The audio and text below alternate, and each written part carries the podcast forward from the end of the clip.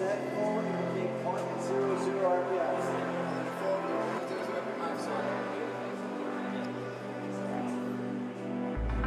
message has been received and understood, and uh, we are going to remain in position.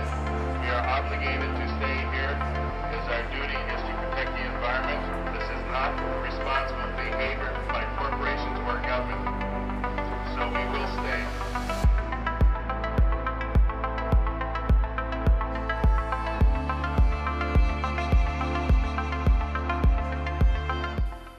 سلام عرض می‌کنم به همه دوستای خوبم. الین هستم از پادکست بوف.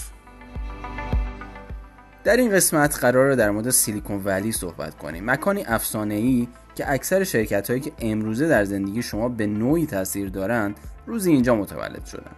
اما نام این منطقه جغرافیایی از کجا میاد؟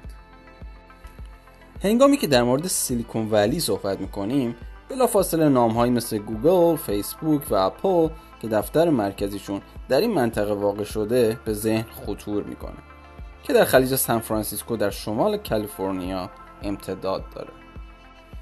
برای فهمیدن اصل و ریشه این اسم باید به ابتدای قرن بیستم برگردیم. در این منطقه برخی از معتبرترین دانشگاه های ایالات متحده از جمله استنفورد و برکلی وجود داشتند. یه مکان شدیداً پویا و فعال از لحاظ نوآوری های تکنولوژیکی بود که بسیاری از اکتشافات انقلابی رو منجر شد.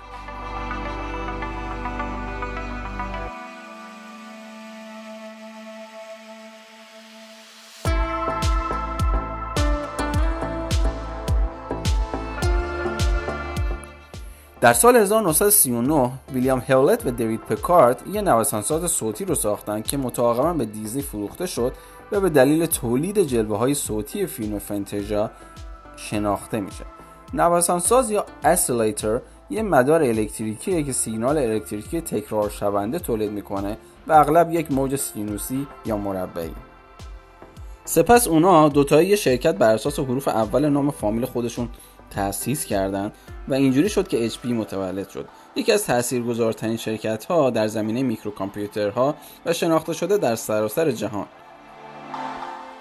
همونطور که می‌دونیم اجزای یک کامپیوتر و بسیاری از تجهیزات الکترونیکی اون به مواد اولیه سیلیکون نیاز دارن در سال 1971 بود که یک روزنامه نگار به نام دان هافلر برای اولین بار اصطلاح سیلیکون ولی رو برای شرکت های متخصص در تبدیل این عنصر شیمیایی و همچنین تولید اجزایی مانند ترانزیستورها یا مدارهای الکتریکی استفاده کرد.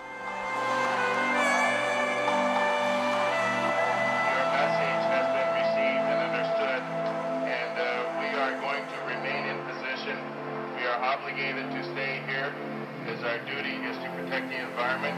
This is not responsible behavior by corporations or government, so we will stay.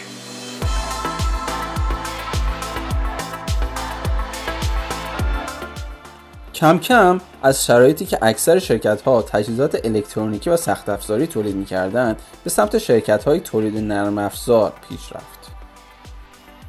امروزه تمام شرکت هایی که از طریق تلفن های هوشمند یا کامپیوتر از خدماتشون به صورت روزانه استفاده می‌کنیم در این قلم روی کوچک مستقر هستند که نتیجه مستقیم اون دشواری دسترسی به این منطقه برای افراد سایر مناطق است.